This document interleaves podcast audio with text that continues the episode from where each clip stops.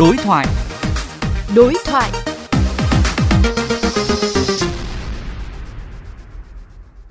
Thưa quý vị, một trong các vấn đề phát sinh khi triển khai thu phí không dừng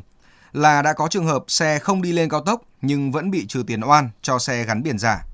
Trước đó hàng loạt vấn đề bức xúc đã xuất hiện liên quan đến tình trạng xe gắn biển giả để né xử phạt nguội hoặc vi phạm pháp luật.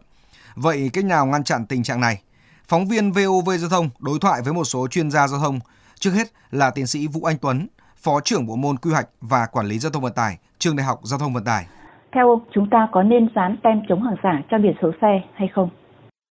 cái việc dán tem để chống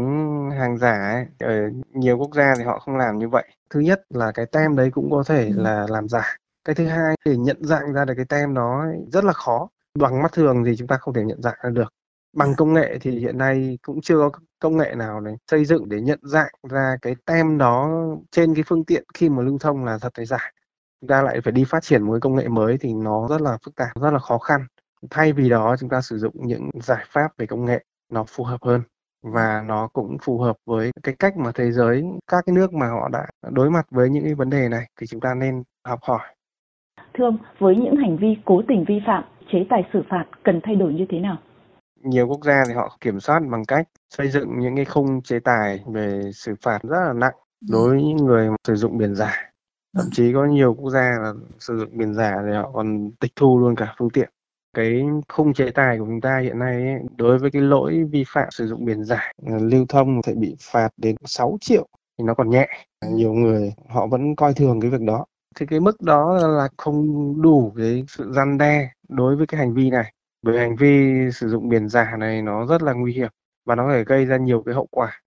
À, ví dụ như là người sử dụng biển giả tham gia vào những cái hoạt động phi pháp như là buôn lậu, buôn bán hàng cấm này, vi phạm luật giao thông đi qua các cái trạm thu phí không trả phí rồi thì gây tai nạn vân vân. Rất nhiều các cái hành vi nguy hiểm nó có thể phát sinh mà người vô tình bị hại là chủ sở hữu những cái phương tiện biển thật đấy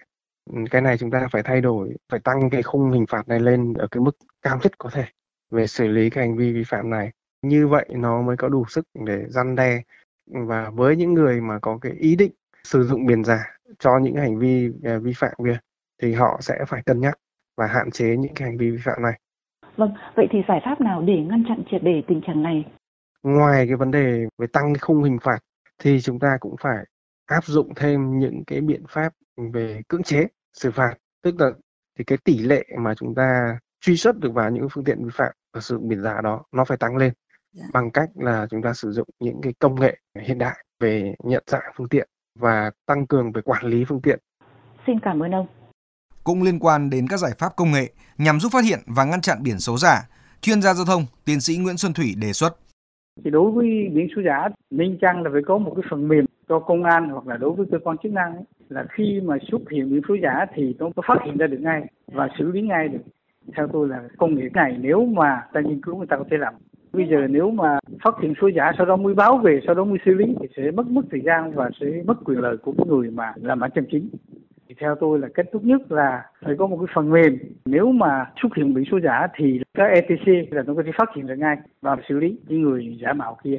nói cách khác, cái biển số thật, nó gắn liền với cái chủ sở hữu của nó ở một cái đặc điểm nào đó mà cái phần mềm có thể nhận dạng.